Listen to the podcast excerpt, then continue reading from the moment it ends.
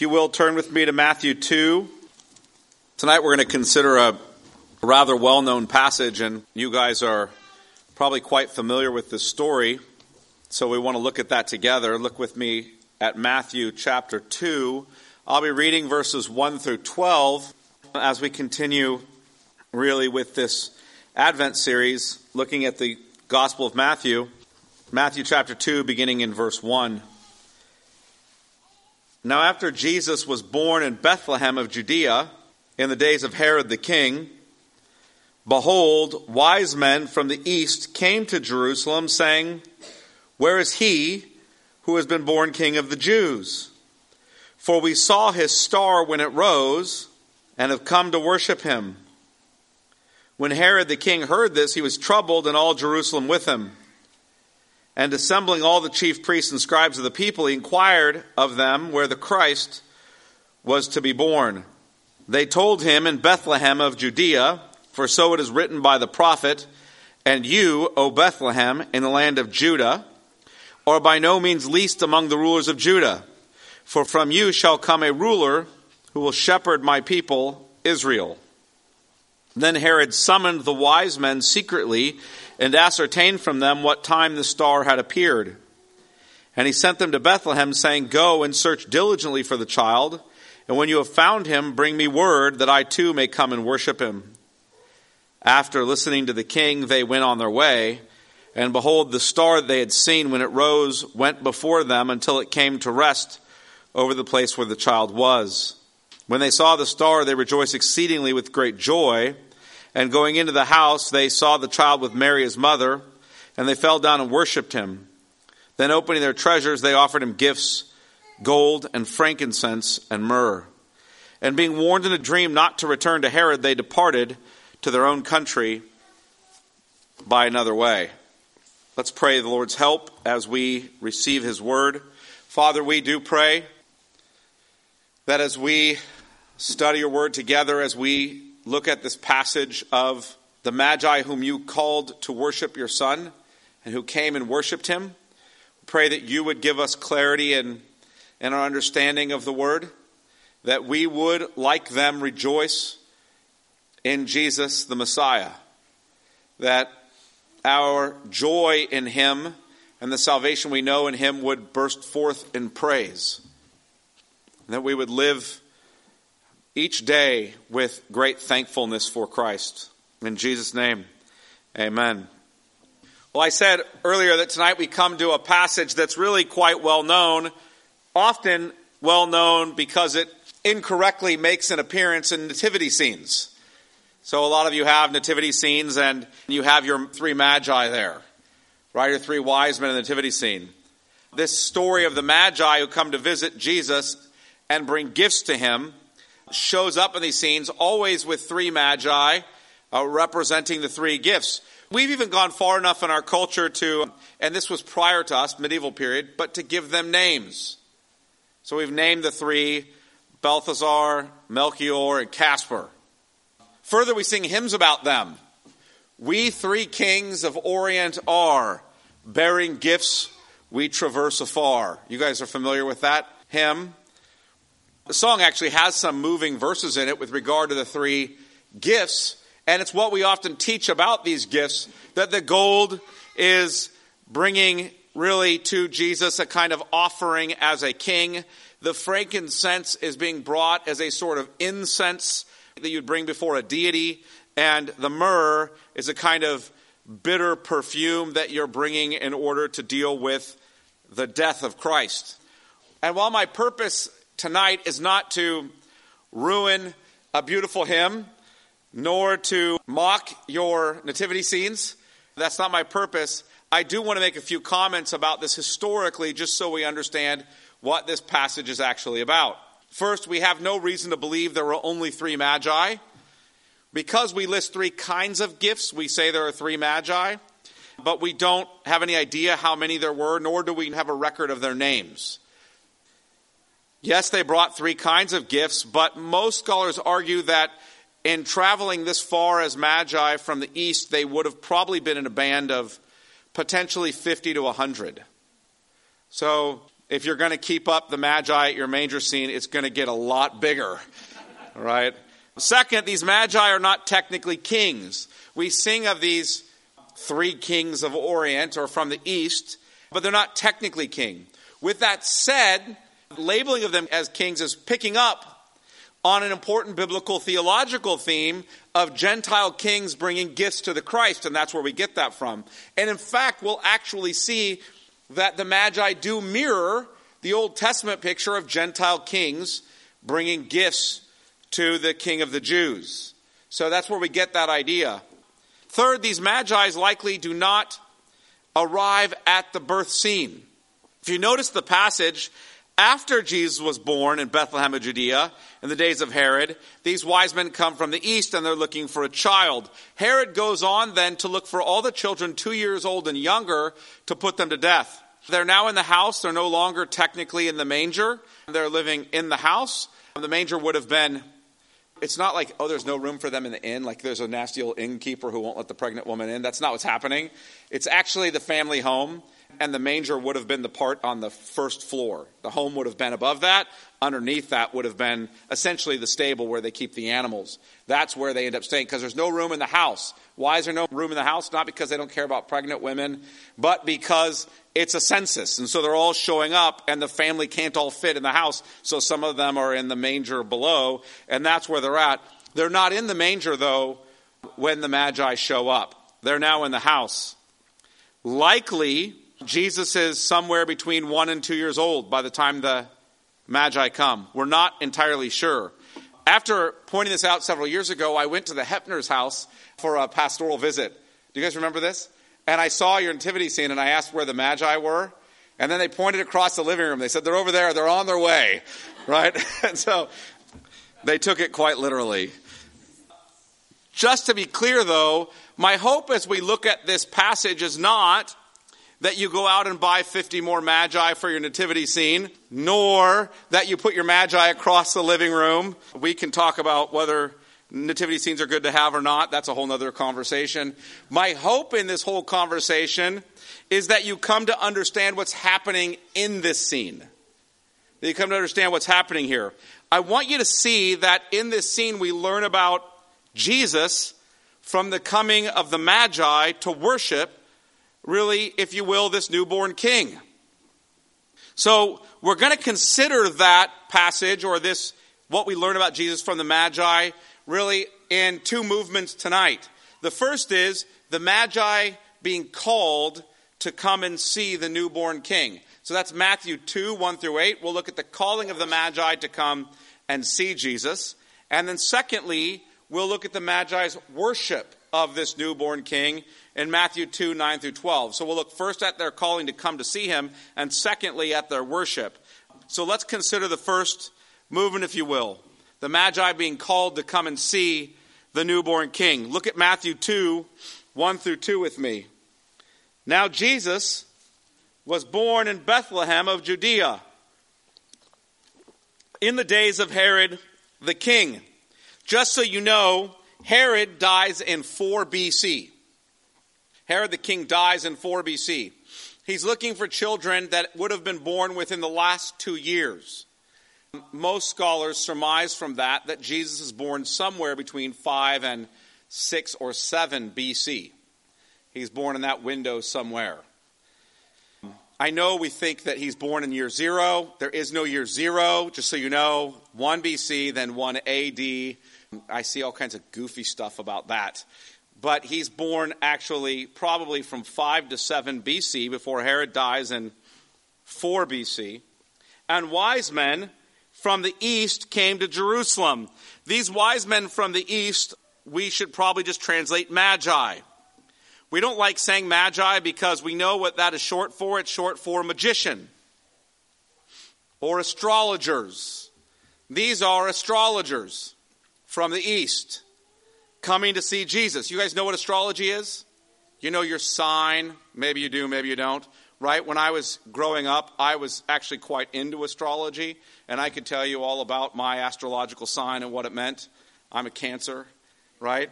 And the whole thought is cancerous. But there it was. These are astrologers. they somehow mix a bit of astronomy with their paganism, right? They look at the stars for signs, planetary movements, moons, etc., to find out what's happening in life. And these are the men who come to see Jesus. They come from the east. Where?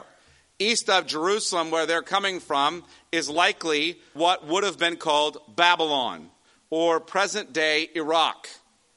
So they would have been coming out of present day Iraq or what at the time was Babylon and going to Jerusalem. Look what it says. They said, verse 2, Where is he who has been born king of the Jews? For we saw his star when it rose and have come to worship him. So, what is happening here with Magi coming from the east or the area that in that time would have been Babylon and going west to Jerusalem? What's happening there? How do they know, these Magi, about the Jewish Messiah? And why are they following this odd star? And this star is odd. A lot of guys have tried to make out answers for what this star is. None of them are particularly satisfactory because the star rises at a particular time, they follow it to a location, and then they follow it all the way to the final location of Bethlehem over a house. That's not normal behavior for stars. You understand that? Nor planetary movements. Guys have tried to nail it down to a particular scientific cause. It seems the best answer is it's some sort of miraculous shining forth of some kind of star that led them. So the question is why are magi coming from the east? How do they know about a Jewish Messiah and what's going on with this odd star they're following? Well, given they're from the east, it's likely they know the messianic prophecies of the Old Testament. You'll say, well, how do they know the messianic prophecies of the Old Testament if they're from Babylon? They're not Jews. How would they know it? Well, I do want to stop and consider for a moment. When the Jews were carried off into captivity, into exile by Babylon under Nebuchadnezzar, you guys remember that? When they're called off, what do we learn about four young men? One named Daniel, another Hananiah, another Mishael, and another Azariah. You hear them called by their pagan names Shadrach, Meshach, and Abednego. But what do we learn about Daniel and his three friends? Well, they're trained as magi in Babylon, in the east. Daniel lives as a kind of head of the magi, serving at the pleasure of the king, both under Babylon and Medo Persia, and what gets established in Babylon, and scholars know this existed in the first century, is quite a large school in the study of the Old Testament scriptures that exists in the days of the birth of Christ. It seems that Daniel has passed down the Old Testament, and his three friends have passed down the Old Testament teachings about the Messiah, the prophecies of the coming Messiah, which you even have in the book of Daniel, and they established some kind of school there for the study of the Old Testament scriptures, and that's how these magi know about all of this. And so they're headed out. They're headed out, if you will, and they're going to see this one, this Messiah, a prophecy which they seem to know something about. Further, they saw a star rise and went to Jerusalem. And when they come to Jerusalem following that star, they expect the king of the Jews to be, be there, and they come to worship him, right? And Herod's like, well, he's not here. Where would he be born? You guys remember the story. I don't have to continue to read it there. But one of the questions we need to ask at that point is why does the Lord use this kind of odd star that they're following? I mean, the Lord could have revealed the Christ had been born a number of ways, could he not? And he could have called these men a number of ways, so why this star? And how does that tie? This is the next question. I just want you to start to put a series of questions together in your mind. How does that star tie to Matthew 1, where we're told that Jesus is the son of Abraham and the son of David? Well, to understand that, we need to understand the Old Testament promises of the coming Messianic King who will be a blessing to the nations. So, before we look at that, look at Matthew 2, before I go right into those answering those questions, look at Matthew 2, 3 through 8. We'll just kind of walk through this briefly, and then I'll begin to answer those questions. Look at what he says.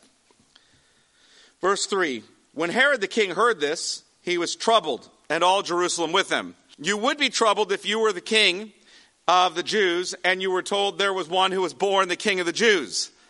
It's not your son, so that troubles him.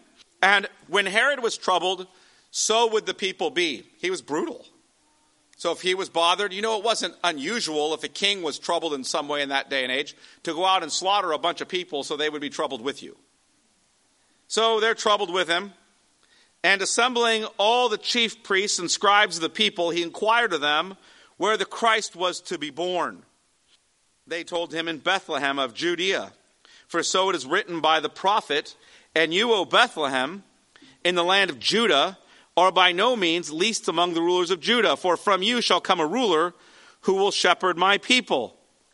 Then Herod summoned the wise men secretly and ascertained from them what time the star had appeared. And he sent them to Bethlehem, saying, Go and search diligently for the child, and when you have found him, bring him to me, that I may come and worship him. Now, Herod is trying to seek out the time the star appeared, because the star, we think, appears at the birth of Christ. And then they journey to see him. And Herod wants to know, in other words, since you saw the star marking his birth, how much time has elapsed so I know what age of boys to start killing? And he goes after those two years and younger. But what's this quote about? Matthew quotes from Micah regarding the birth of Jesus. And Russell walked through that quote a bit last night. But I really want to ask a question what is this quote ultimately about, and why the appeal there? Why the appeal there? In order to understand that, I'm going to have you look with me at Micah. So turn with me to the book of Micah. Keep your hand in Matthew 2 and turn with me to the book of Micah. I want to give you a bit of the setting of the book of Micah. So we'll look at chapter 1 and then we'll move to chapter 5 where this quote comes from. And you're getting here almost a kind of like short, deeper lesson. If you haven't been through our men's biblical theological study, if you were, you remember Micah potentially. If you sat through it and still don't remember, I'll jog your memory right now. Look at what it says. The word of the Lord that came to Micah, verse 1 of chapter 1, Moresheth, in the days of Jotham, Ahaz, and Hezekiah, kings of Judah. These are kings at the very end of the kingdom of Judah. They're right near the end, which he saw concerning Samaria and Jerusalem. Samaria is the northern kingdom of Israel. They've already been carried off by the Assyrians because of their sin and he sees a prophecy concerning Samaria, the northern kingdom of Israel, who's already been carried off by Assyria, and Judah, the southern kingdom of Israel, or Jerusalem, the capital of Judah, the southern kingdom of Israel, who's about to be carried off in exile under Nebuchadnezzar. They're almost there. Look what he says to them, verse 2. Hear, you peoples, all of you. Pay attention, O earth, and all that is in it, and let the Lord God be a witness against you, the Lord from his holy temple. The Lord is going to be a witness against them, both the northern and southern kingdom of Israel, for their sin. Look at verse 5, just to pick up more context. All this, the reason God is coming against them in judgment, all this is for the transgression of Jacob and for the sins of the house of Israel. What is the transgression of Jacob? Is it not Samaria? And what is the high place of Judah? Is it not Jerusalem? They have wandered off into sin, both the north and the south, down to verse 7. What kind of sin? Verse 7. All her carved images shall be beaten to pieces, all her wages shall be burned with fire, and all her idols I will lay waste. For from the fee of a prostitute she gathered them, and to the fee of a prostitute they shall return. See, they have been caught up in idolatry as a people. Caught up in idolatry. And God's judgments come against the northern kingdom of Israel, and it's coming for the southern kingdom of Judah. Let's see a little bit more context. Look over at chapter 2 and verse 6. Hear what's really being said by the people who are walking haughtily with a stick neck. Look what it says, chapter 2, verse 6. Do not preach thus they preach. One should not preach of such things. Disgrace will not overtake us. In other words, here's what they're saying. They're actually actively saying, the people are saying, do not preach about God's judgment. Don't preach about such things. We don't want to hear that. That is not pleasant, right? Don't tell us about our sin and idolatry and God's judgment against us. Don't preach that. And so they're ceasing to preach it. Look at verse 10 of chapter 2. Arise and go, for this is no place to rest because of uncleanness that destroys with a grievous destruction. If a man should go about and utter wind and lies, saying, I will preach to you of wine and strong drink, he would be the preacher for this people. You hear what kind of preacher they want? They want a preacher who lies to them, tells them all is going to be well and prosperous. That's the sort of preacher this people want. They're just caught up in idolatry. They want preachers who tickle their ears, tell them what they want to hear. Go down to chapter 3 and verse 9. Hear this, you heads of the house of Jacob and rulers of the house of Israel. That's the kings. The kings. What he's going to say to the kings of Israel who detest justice. You have kings who detest justice and make crooked all that is straight, who build Zion with blood and Jerusalem with iniquity. So you hear the story of the kings. What are the kings like? They're wicked. Go on to verse 11. Its heads give judgment for a bribe. Listen to its priests. Its priests teach for a price. Priests teach for a price. In other words, listen, we're not teaching because we're called by God to teach. We're teaching in exchange for money. That's the only reason we do it. You pay your pastors.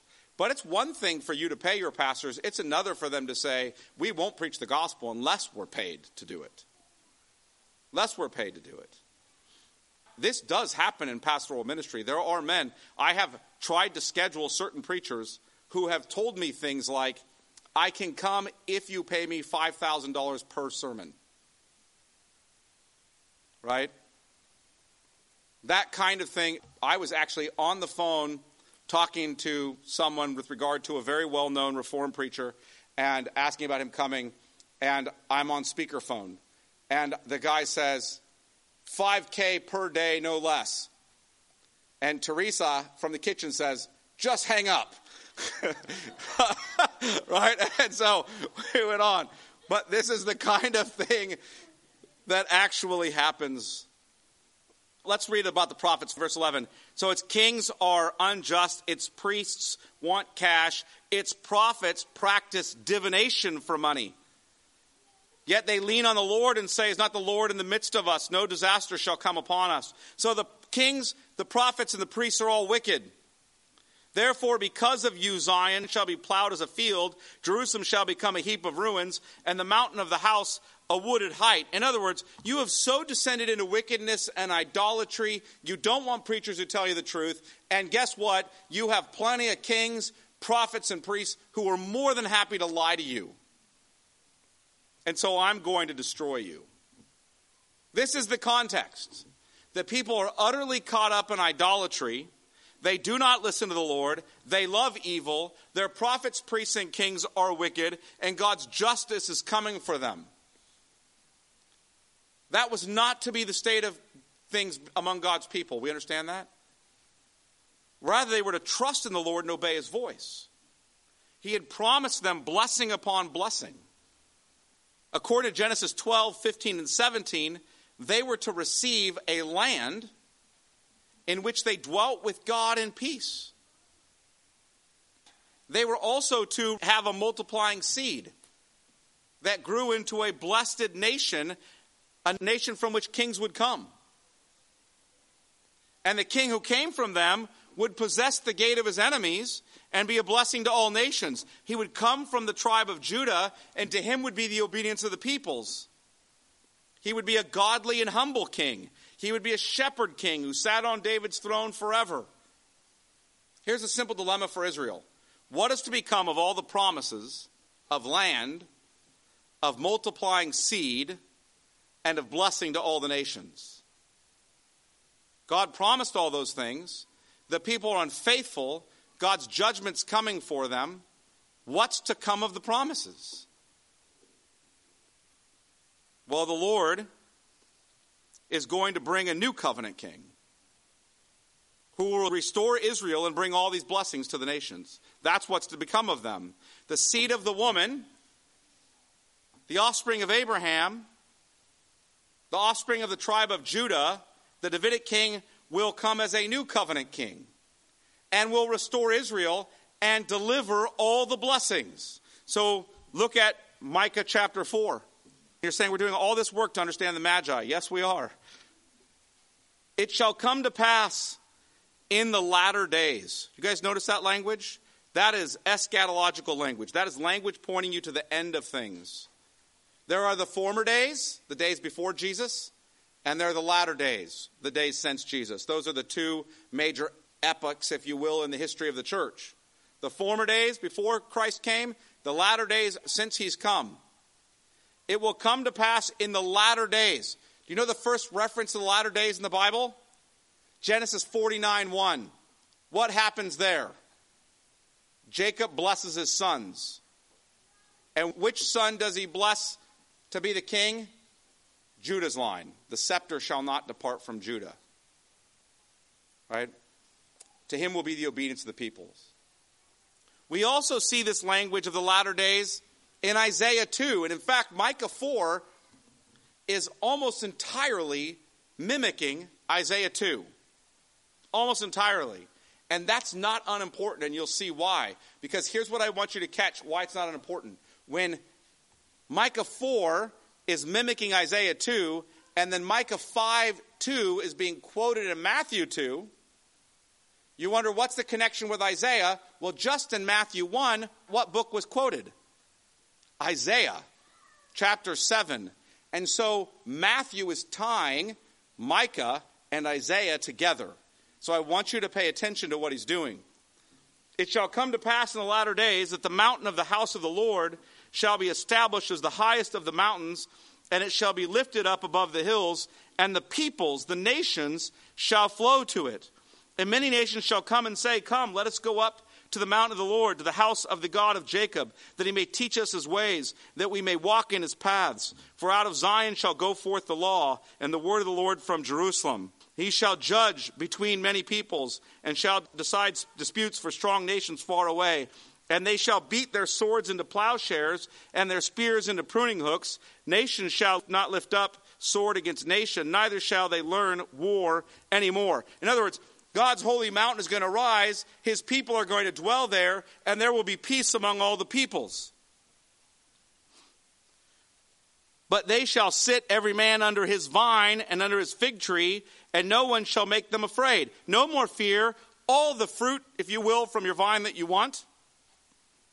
For the mouth of the Lord of hosts has spoken, for all the peoples walk each in the name of its God, but we will walk in the name of the Lord our God forever and ever.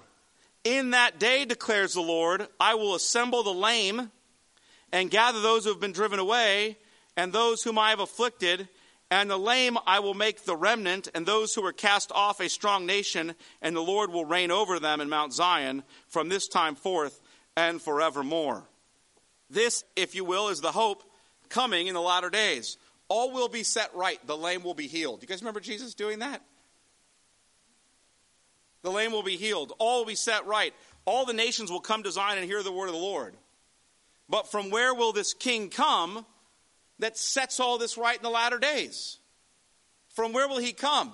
He is the king of the latter days, promised in Genesis 49 of the tribe of Judah, the offspring of Abraham, to whom will be the obedience of the peoples.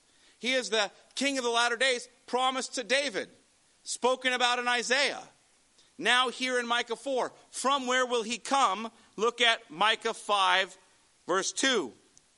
But you, O Bethlehem, Ephrathah, who are too little to be among the clans of Judah, from you shall come forth for me one who is to be ruler in Israel, whose coming forth is from of old, from ancient days. See, he's going to come from Bethlehem, where King David came from. Where King David came from. Now look at verse 3 because let's pick up the virgin birth. I'm saying to you that Micah and Isaiah are being tied together by Matthew. So look at verse 3 of Micah 5. Right after, we're told he's coming from Bethlehem. Therefore, he, that's God, shall give them, that's the people, up. In other words, he's going to turn them over to judgment. Now, from the time of the Babylonian exile to the time of Christ, were the people still under the oppression of foreign nations? Yes. He's going to leave them under the oppression of foreign nations until, until what? Until the time, look at verse 3, when she who is in labor has given birth. Then the rest of his brothers shall return to the people of Israel. See, the Lord will give up Israel to her enemies until the time when she, who is in labor, has given birth. When this baby is born in Bethlehem, then the latter days have begun. The Messiah has come. Given all the parallels between Micah and Isaiah, this is likely Matthew tying Isaiah 7:14, the virgin shall be with child, to Micah's language, they're going to be turned over until the child is born in Bethlehem. Now look at verses 4 and 5. And he shall stand and shepherd his flock in the strength of the Lord, in the majesty of the name of the Lord his God, and they shall dwell secure, for now he shall be great to the ends of the earth, and he shall be their peace.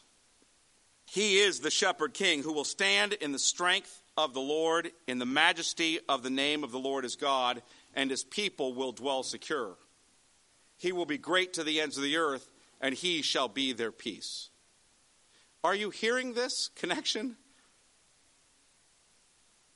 What does all of that, though? So saying, oh, okay, that's great. Matthew is tying together Isaiah about the virgin being with child the latter day mountain of the Lord where all is made right and you know the swords are beaten into plowshares. He and Isaiah are together tying that to this son to be born in Bethlehem who will redeem Israel and restore all the promises. I see it. That's great. What does that have to do with the star? What does that have to do with the star? What do the latter day coming of the Christ, the son of Abraham and son of David, have to do with the star? Look at Numbers chapter 24. And what's interesting is we're going to look at a passage in Numbers 24, a prophecy told by another pagan magician named Balaam. You guys remember Balaam? And let's listen to what Balaam has to say, Numbers 24. And I want to ground you in the time period that Balaam is talking about. Look at verse 14. And now behold, I am going to my people. Come, I will let you know what this people will do to your people, your people being the Jews, in the what? In the latter days. Okay, see that phrase again? It's a very specific phrase. And he took up his discourse and he said, Listen, the oracle of Balaam, the son of Beor, the oracle of the man whose eye is opened, the oracle of him who hears the words of God and knows the knowledge of the Most High, who sees the vision of the Almighty falling down with his eyes uncovered. Now look what he sees. I see him. Him. If you look up, it's the one who crouches like a lion. Genesis 49. You see that in Numbers 24 9, right? I see him, but not now. I behold him, but not near. Why? He's not near. He's a thousand plus years off. A star shall come out of Jacob, and a scepter shall rise out of Israel. And what shall it do? Crush the forehead of Moab, the enemies of God, the seed of the serpent. The seed of the woman is coming. He's coming as a star. He's coming as a king. He's coming as a skull crusher in the latter days. I hope you're starting to hear all this. Jesus is the offspring of Abraham, of the tribe of Judah, the latter days shepherd king from David's house. He is the king who was promised to come from Abraham and David. He is the one who comes with the star. And why does he come? To save his people, to bring to bear all the promises God has made. Listen, when the people are in exile and they have violated the covenant God made with Moses, you understand that the Mosaic covenant is still in effect. God hasn't broken the covenant, they have. In fact, you know the covenant's in effect because they are getting the what? The covenant curses for their covenant violation. They never loved the Lord their God with all their heart and soul and mind and strength. They never could. So they needed one who did, one who could. They needed one who could restore them and save them. But please don't miss this. His people, whom he's come to save, are from all the nations. You see that in every one of these passages. He's not merely coming to save the northern kingdom of Israel and the southern kingdom of Judah, he's coming to save all the peoples of the earth. And he himself is their peace. And so now in this scene, what Matthew, understanding all of this, says is in this scene, you now have these foreign magi coming by way of a star that's appeared, the birth of Christ, to worship Jesus, the King of the Jews.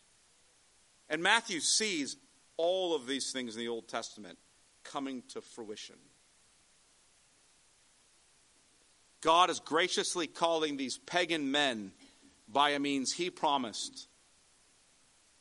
Also, a means that they would understand, isn't it? As those who gazed at the stars, so that he might save them in Christ.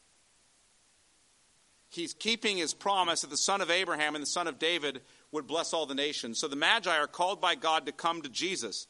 God has revealed to them who this baby is. He is the King of the Jews. He is the blessing to all nations. He is the God man, the Savior, the King of kings, and the Lord of lords. The latter days have arrived with the birth of Jesus. In the fullness of time, God sent forth his Son, born of woman. And the Magi have come to worship him. And that leads to our second point, which will come fairly quickly. The Magi worship the newborn king. Look at verses 9 through 12. After listening to the king, they went on their way, and behold, the star that they had seen when it rose went before them until it came to rest over the place where the child was. When they saw the star, they rejoiced exceedingly with great joy. And going into the house, they saw the child with Mary his mother, and they fell down and worshipped him. Then, opening their treasures, they offered him gifts gold and frankincense and myrrh and being warned in a dream not to return to Herod, they departed to their own country by another way. Here's a couple questions I want to ask briefly.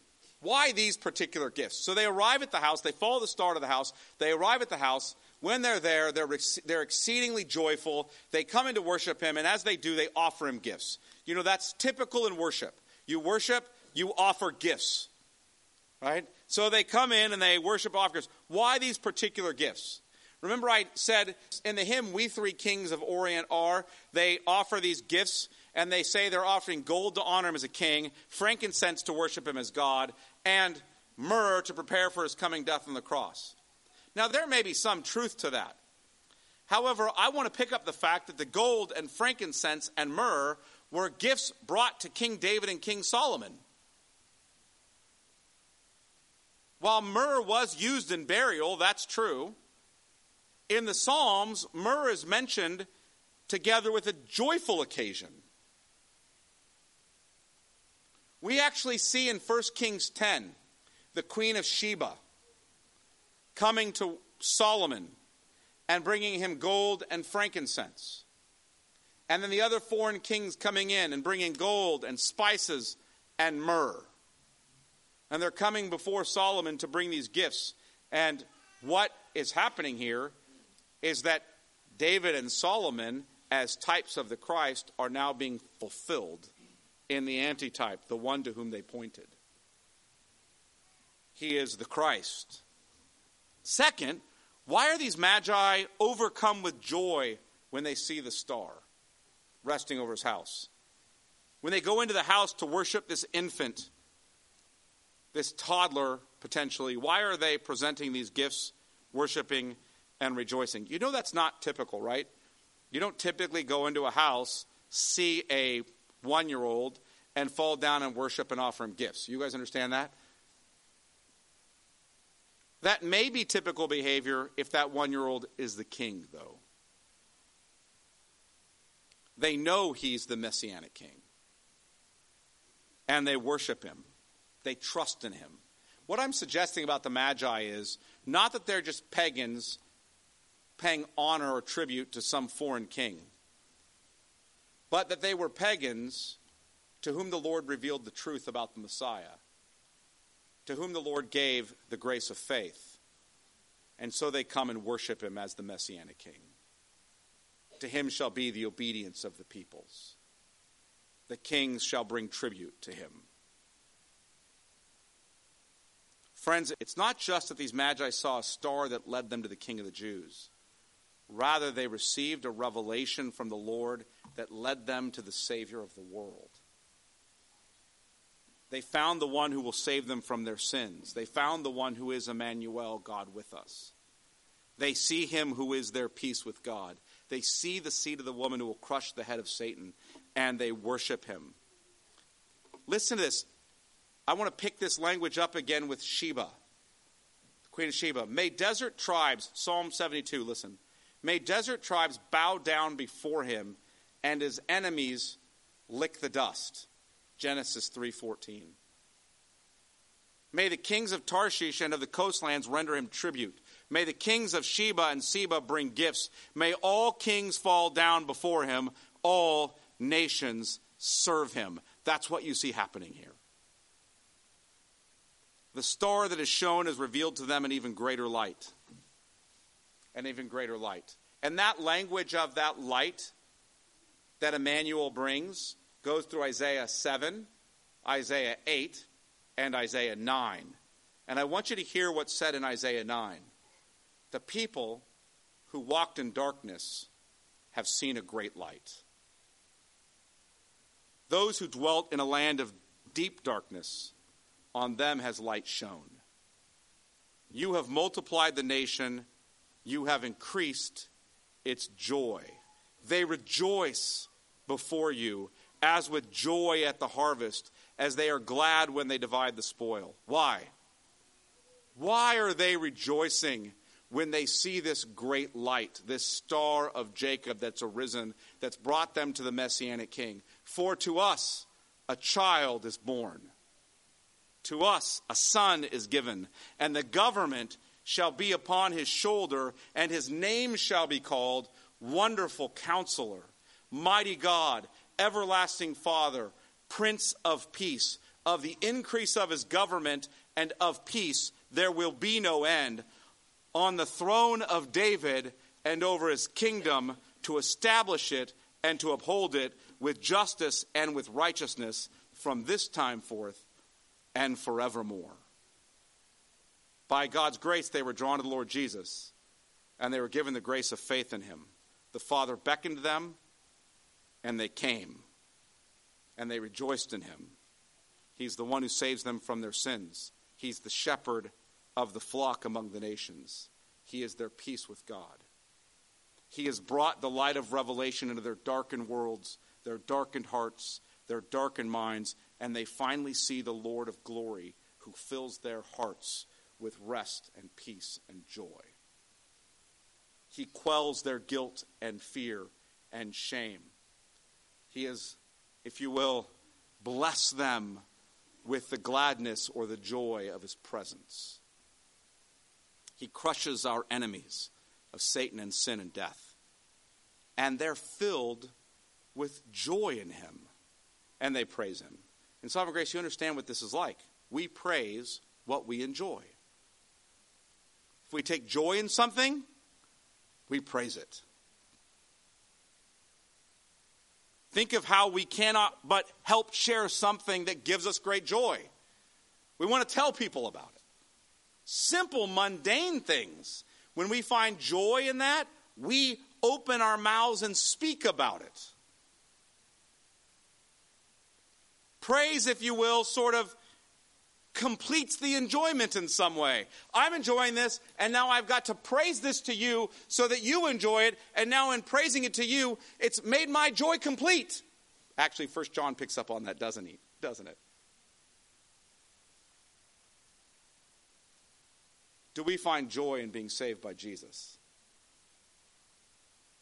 And do we find the completion of that joy in praising Him, singing Him to Him, praying to Him, telling others about Him? That's what we see with the Magi. It seems, if you will, the Magi understood that the chief end of man is to glorify God and enjoy Him forever. And they found that in the grace of faith in Christ. And I hope that as we see them doing that, the Lord will cause us to join them in that, that we will find joy in Him as well. Let me pray. Father, we pray that we will find great joy in Jesus, our King, our Savior, our Lord, and we will praise His name in song, in prayer, in offering, and Father, in opening our mouths and speaking about Him. We pray that you would do this work in us, that we would be thankful for Him. In Jesus' name, amen.